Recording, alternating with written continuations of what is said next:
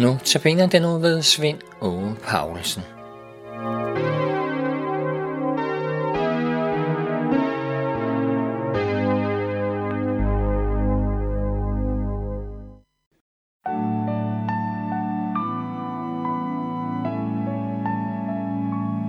Er det sandt, at Jesus er min bruder? Er det sandt, mig oven til? Skal jeg nyde faderhusets goder, og så bort med hvad mig ængste vil?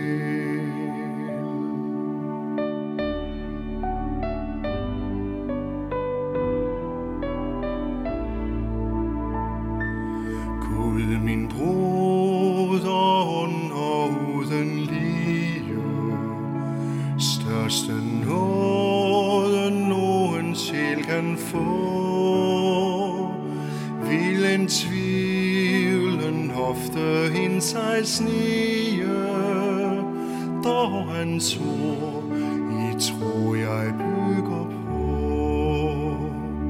Skynd jeg hej, han tro det, som jeg ville, er dog sagen altid lige sand. Ej tvivl, jeg vil min fred forspille, til aldrig lyve kan.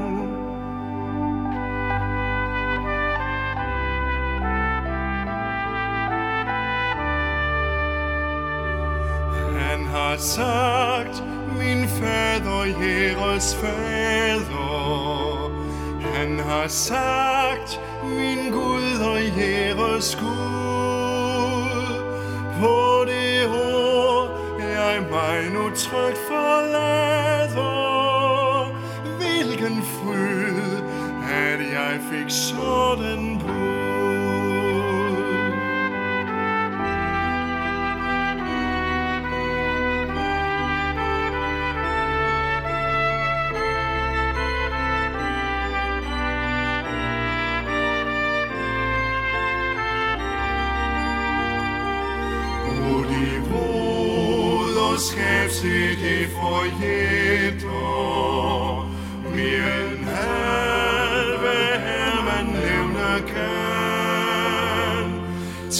Til ved Jesus side de mig sætter, giver ret til samme hav som han.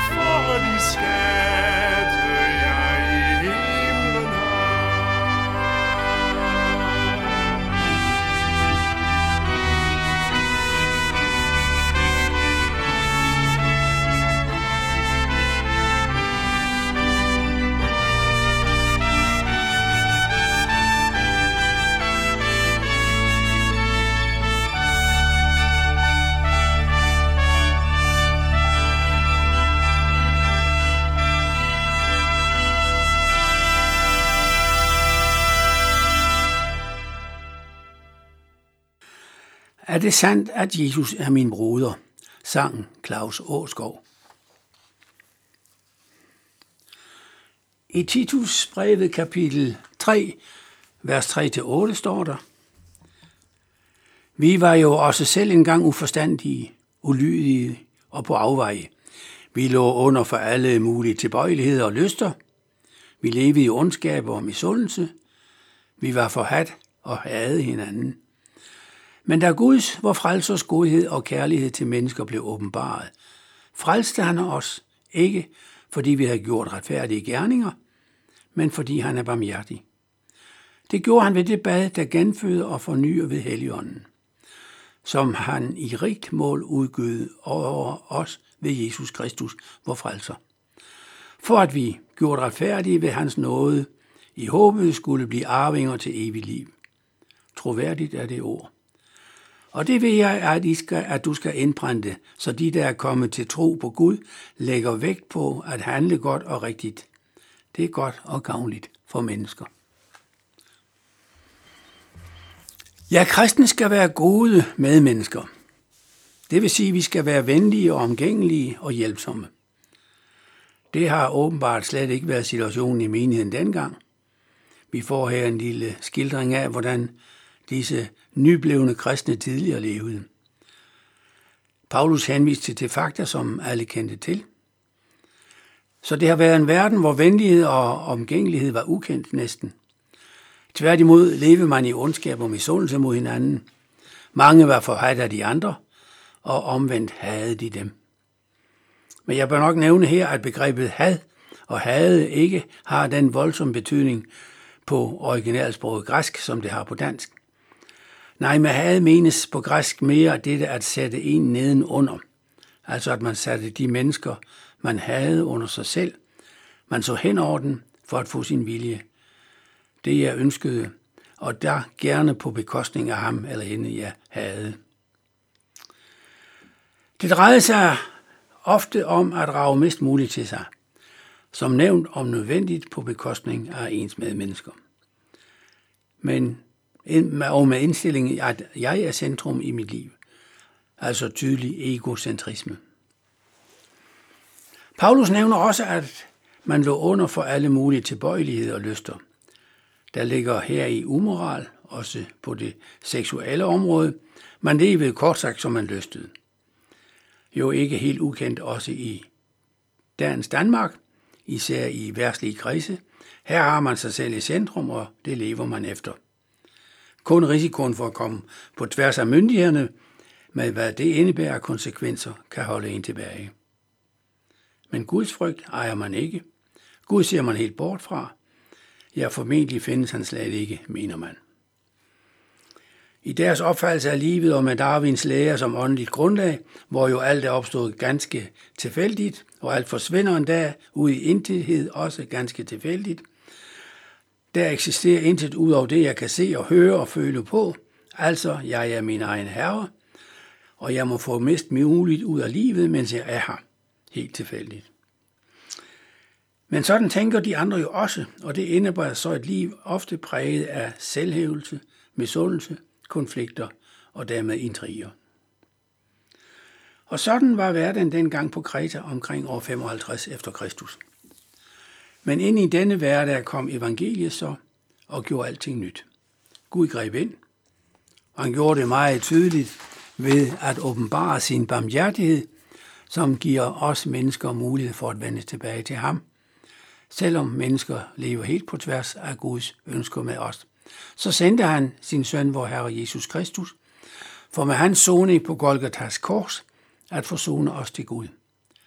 Det sker ved, at vi blot skal tage imod Guds frelsestilbud til os, nemlig ved at acceptere, ved at indse, at Jesus døde på grund af vores synder. Indse, at med den indstilling til synd og den derfølgende levevis, som vi mennesker i os selv har efter syndfaldet, så er vi henvist til en tilværelse fjern fra Gud. Men Gud gav os mulighed for at kunne vende tilbage til ham. Netop ved at opføre os ordentligt og leve et fromt og helligt liv. Men Gud kender os for godt til, at det skulle være en realistisk mulighed for os. Det ville mennesket sig selv aldrig kunne leve op til. Måske nok sådan ganske sporadisk vil vi kunne klare at leve op til Guds ønsker med os, men aldrig hele tiden. For selv blot en forkert tanke, blot en syndig tanke, bringer os væk fra Gud for altid. Så derfor måtte Gud selv gribe ind, og han gjorde det ved det bad, der genføder og fornyer ved Helligånden, som der står. Jo lidt beskrevet kryptisk i det vers, men det bad er jo dåben. Det er det bad, der genfører os. Det ord genføder anvendes i Bibelen kun her, og en gang mere, nemlig i Matthæus 19, 28, hvor det bruges, der står der, Jesus sagde til dem, sandelig siger jeg jer, ved verdens genfødelse, når menneskesønnen tager sæde på sin herligheds trone, skal også I, som har fulgt mig, sæde på 12 troner og dømme Israels 12 stammer. Det er de eneste to steder, vi har det, det med genføder.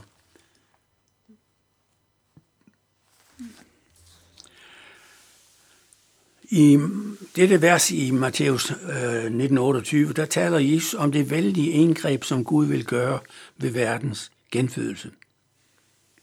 Altså, når Gud genopretter sit rige her på jord i fortsættelse af dommedagen, hvordan syndens verden, der omgiver os i dag, er ødelagt og fjernet, og ind i dette kommende Guds rige er vi optaget i og med dåben. Vi opnår i og med dåben statsborgerskab til dette Guds rige. Vi får et pas til riget, sagt ind i vores deres begrebsverden. Men udover dette stabsborgerskab vil Gud også forny os ved Helligånden, give os sin Helligånd, så vi kan leve svarende til det pas, det, det pas vi får i dåben. Det store spørgsmål er jo så, hvad nu hvis jeg ikke lever op til det statsborgerskab, jeg har i himlen, men falder fra? Mister jeg så min dåbsnåde? Ja, men hvis du bekender dine synder og beder om tilgivelse for dem, vil Jesus tage imod dig igen, og du har dit statsborgerskab tilbage, uden at du skal døbes igen. For det er nemlig Gud, der døber. Det er ikke præsten. Han lægger kun hånd til. Så dåben kan ikke gentages. Den er evigt gyldig. Spørgsmålet er mere, om den er det for dig, om du vil bruge dit pas til Guds rige. Vi skal så høre som en herlig guddomskilde, sunget af Inge Merete Tuxen.